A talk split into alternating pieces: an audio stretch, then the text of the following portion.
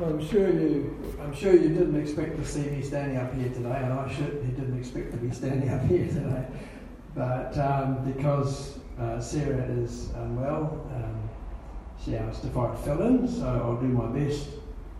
Um, you may just wonder why we haven't, um, you know, really joined in and been a part of it. But I feel uh, I know that Graham always wanted to do church in a different way, and I just feel I might get in the way. So we're keeping our distance a bit, but we're always praying for you and, and asking God to bless you and hoping for the best for you and all that sort of thing. A couple of weeks ago, Lorraine and I went down to New Plymouth to my brother-in-law's funeral, Peter Mitchell. Probably none of you would know Peter, one or two of you might remember him. Um, and it was really interesting to have the opportunity to say a few words. And uh, I remembered Peter from way back, from, I it's 63 years since I met him, when my sister brought him home. And he was an avowed atheist, and I think it was because he grew up in London during the war. And um, what happened there, I guess, would put anyone off God forever because it was so horrific. And uh, he married my sister, who was a good Anglican, a good Anglican, um, regularly attended church, and we were. I was interested to see what would happen with these two. Here's an, a, an avowed atheist, and here's a, a keen Anglican. What would happen? Well, over a period of time, my sister got him to go to church, and, and thankfully, they met a really good spiritual Anglican pastor and over a period of time, Peter changed. And finally, after some years, he went to a mission. And on the last night, he and my sister both gave their hearts to the Lord. And so that was that transition from being an avowed atheist to being a converted Christian. And soon after that, uh, he applied for the Anglican ministry, and he was a, an Anglican minister for, I don't know, 30, 30 years or something um, until he deteriorated and uh, just recently died. And we often hear about people being led to Christ or being converted.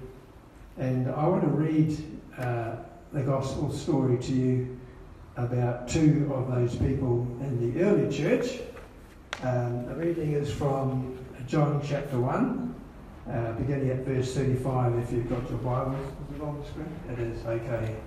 John 1.35. Graham said to me when I sent through the reading, I forgot. And when I turned my phone on today, I thought, whoops, this is a message from Graham. What's the reading? so I sent it and I hope you got it. John's Gospel, chapter 1, verse 35.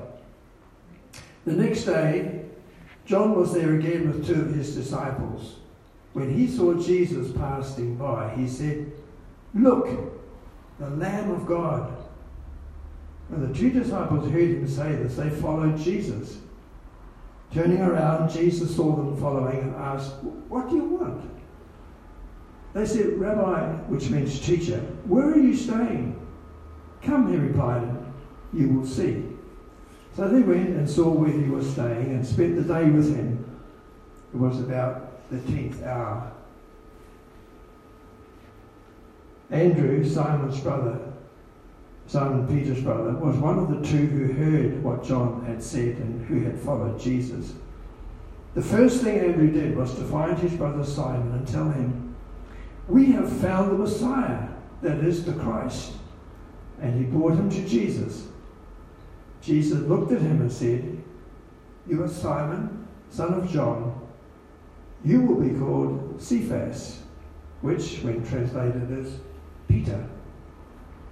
The next day, Jesus decided to leave for Galilee. Finding Philip, he said to him, Follow me. Philip, like Andrew and Peter, was from the town of Bethsaida. Philip found Nathanael and told him, We have found the one Moses wrote about in the law, and about whom the prophets also wrote, Jesus of Nazareth, the son of Joseph. Nazareth? Can any good thing come from there? Nathanael asked. Come and see, said Philip. When Jesus saw Nathanael approaching him, he said, Here is a true Israelite in whom there is nothing false. How do you know me? Nathanael asked. Jesus answered, I saw you while you were still under the fig tree before Philip called you. Then Nathanael declared, Rabbi, you are the Son of God. You are the King of Israel. Jesus said, You believe because I told you I saw you under the fig tree? You shall see greater things than that. Then he added, I tell you the truth. You shall see heaven open and the angels of God ascending and descending on the Son of Man. May God bless this reading to our hearts and minds today. Well, Jesus called Philip to go with him to Galilee, and we are told that he asked Jesus to wait while he sought out his friend Nathanael. We're not given a lot of detail about what actually happened. You need to realize when you hear these scriptures that a lot is not actually said. It's condensed right now. And you have to try and think in your own mind all the processes that probably took place.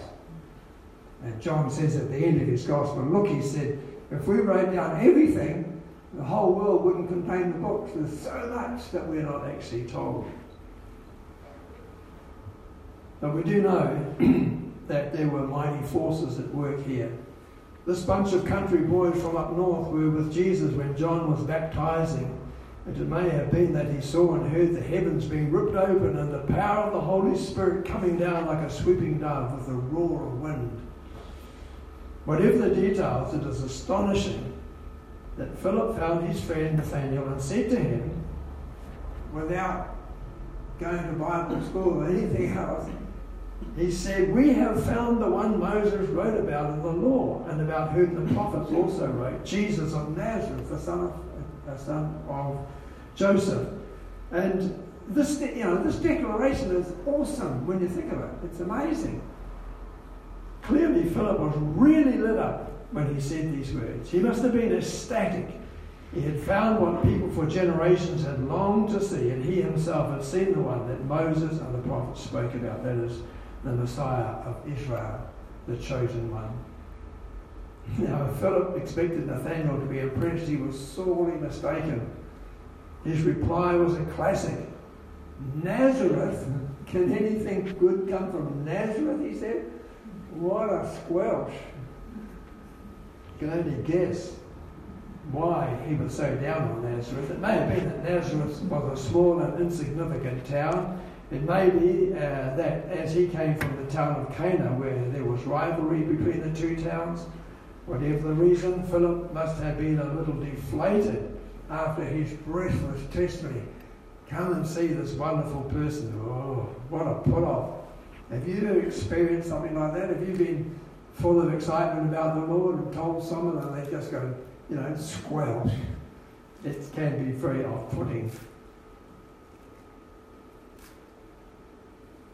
Well, I think Philip reacted extremely well under provocation. And I think this is a very important point. I hope you'll really get hold of this.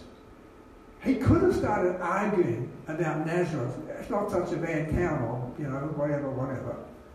He could have uh, started a theological argument or a scientific argument or anything else, but he just said to him, "Come and see." And those are two words I want to leave with you today: "Come and see." he didn't argue. He didn't put him off. He didn't win the argument or lose the argument. He just said, "Come and see." Cut right through all the arguing. And I think in today's world, we sometimes think that the person with the most knowledge, the person with the greatest degree, has got all the answers. But it's not about knowledge, it's not about arguing. The kingdom of God doesn't come through arguments, the scripture says. he might have won the argument, but he, would, he probably would have lost Nathaniel in the first few minutes. Instead, he said, Come and see. And so away they went. And as they approached Jesus, Jesus spoke to Nathanael and said, Here is a true Israelite in whom there is no guile. Oh, in other words, there's nothing false. Now, clearly, Nathanael was taken aback when he said this. They had never met, they didn't know each other, and Jesus was telling him something profound about himself. which would seem impossible. And I wonder if it went through his mind that Jesus had discussed him with someone else, or someone said to him, oh, Nathaniel would be a good follower, you know, he's a really genuine guy, there's no hypocrisy in him, or whatever, whatever. We, we just don't know. But he said to Jesus, How do you know me?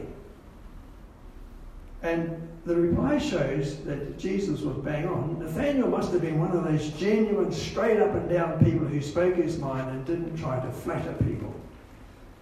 So Jesus' analysis must have really struck home to him. But the best was yet to come. In reply to his question, Jesus said, I saw you while you were still under the fig tree before Philip called you. Now, how was that possible? Jesus wasn't there to see him. Wow, this really blew Nathaniel out of the water. You saw me? He said, How, how could you see me?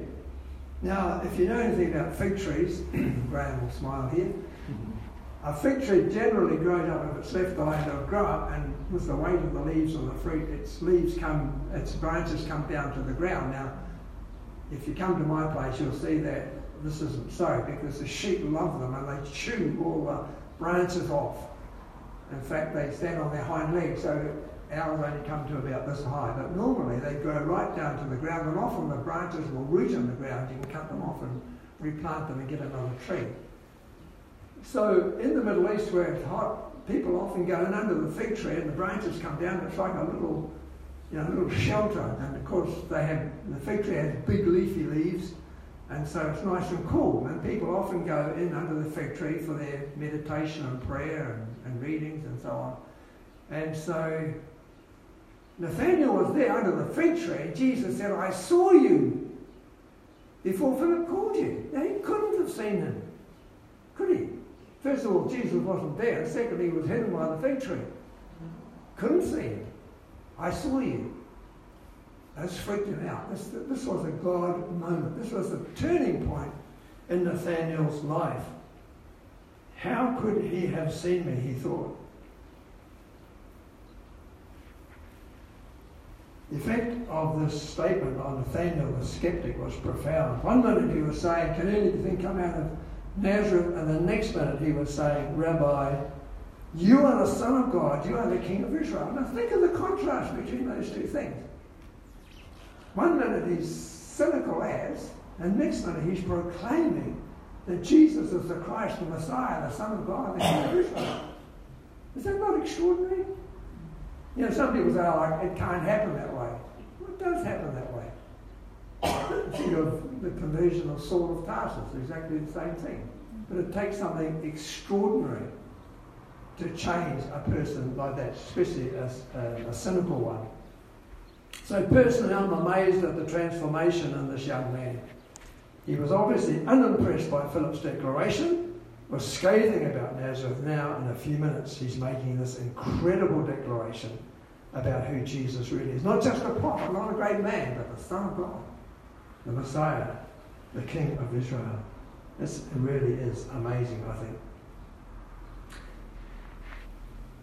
Perhaps it could be that Nathaniel had been meditating on one of the Psalms, and this is Psalm 139. You're probably quite familiar with it.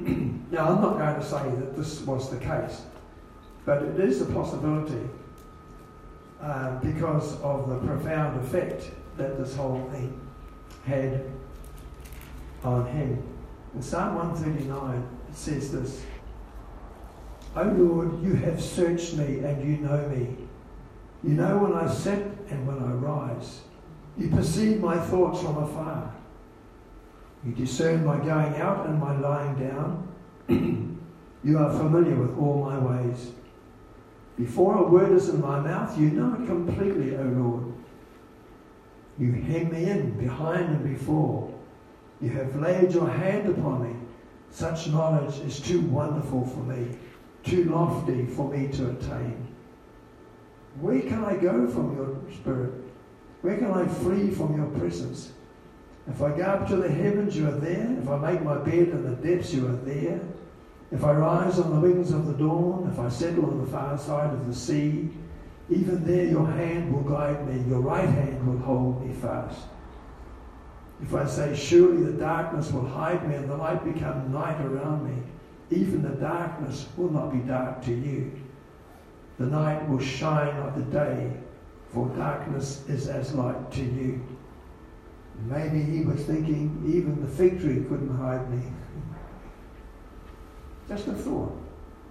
I think that Nathaniel was meditating on Scripture and all this came together for him and he was wonderfully and truly converted.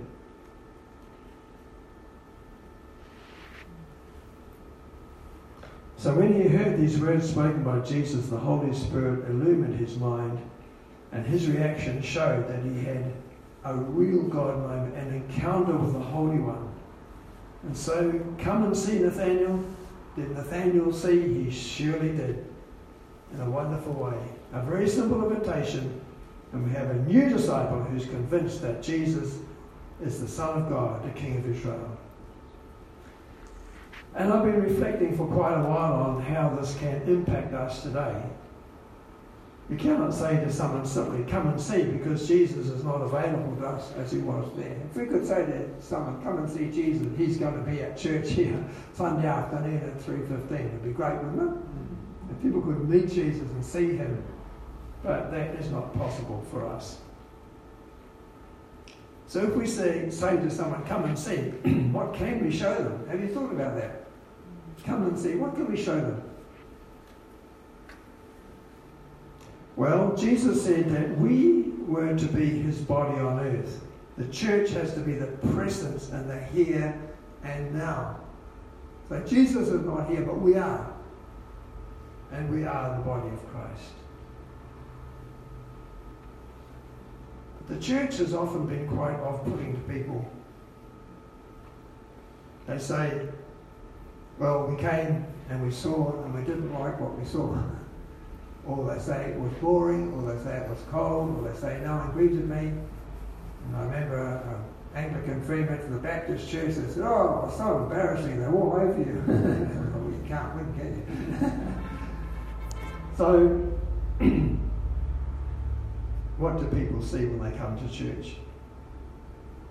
What does a church need to be like to impact modern people? Some have suggested over the years that Jesus, when he was on earth, was nothing special. He was just like everyone else. He laid aside his glory, and he was no different from one of us. And I think that's rubbish because you only have to read the gospel to see what Jesus did. He healed people, he loved people, he cleansed lepers, he gave sight to the blind, he even raised people from the dead. You start doing things like that, you'll get a crowd, right? John chapter 14, verse 12, Jesus said, I tell you the truth, anyone who believes in me will do what I have been doing. He will do even greater things than these because I'm going to the Father. And I think that's what the church should be like. It should be like Jesus being here, but not being here. I believe that Jesus had a supernatural ministry that was obvious to all who met him. The Jews said that his power came from the devil because Jesus confounded them and it follows, therefore, that any church that is going to captivate people has to be a church like this. A church that is filled with the radical love of God. It has to be radical love. A church that is founded on the clear teaching of the apostles. And to be honest, that's really hard to find these days. A church where the members are taught to expect to be given spiritual gifts and trained in how to use them.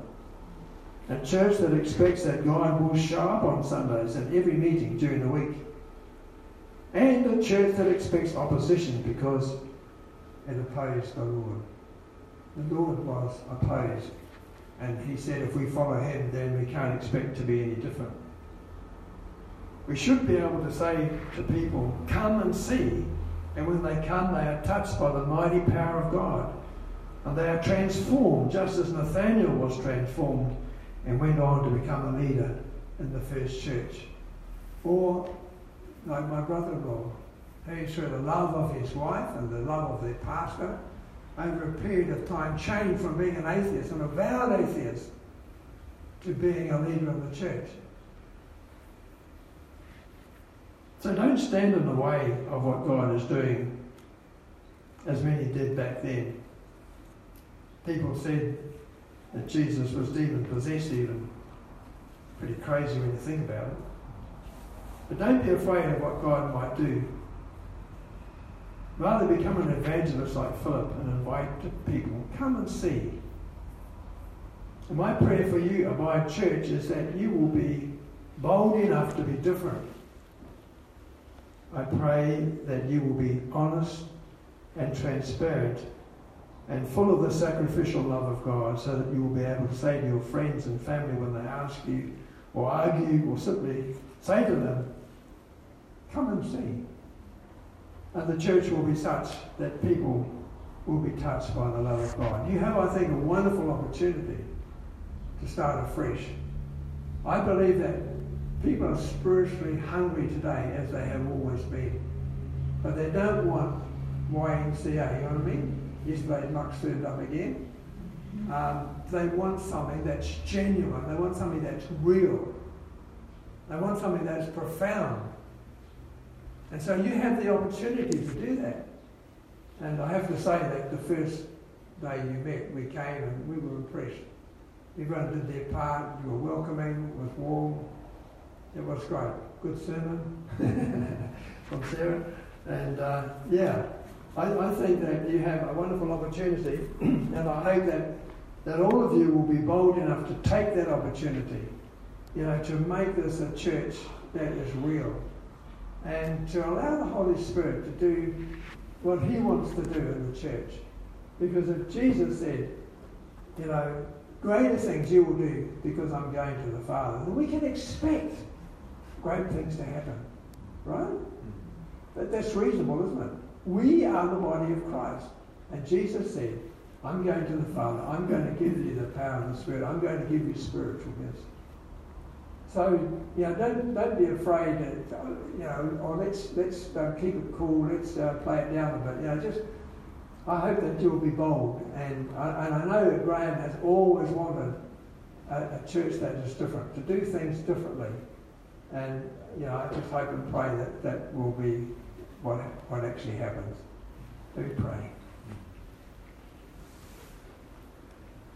Lord, we thank you for the example of Philip the way that he, um, he didn't argue, he just said, Come and see. And he led his friend to Jesus, and Jesus led him into the kingdom. And so, Lord, we pray that because you're not here, we're here in your stead. That your beautiful spirit will fill this congregation, to fill each person, to fill them with your love, that goes beyond the ordinary. That love that just doesn't evaluate people on how much they own or how much education they've got or how flash they dress or anything like that, but just that wonderful love of Jesus that loves the unlovely, that loves all who come. Lord, let your love fill this place, fill each person. Free us, Lord, from our cultural heritages. Free us to be your people. And I just pray, Lord, that this church will be blessed with you in a wonderful way. And that people will be able to say, come and see and know that something really good is going to happen. We ask it all in the name of the matchless name, the wonderful name of Jesus our Lord. Amen.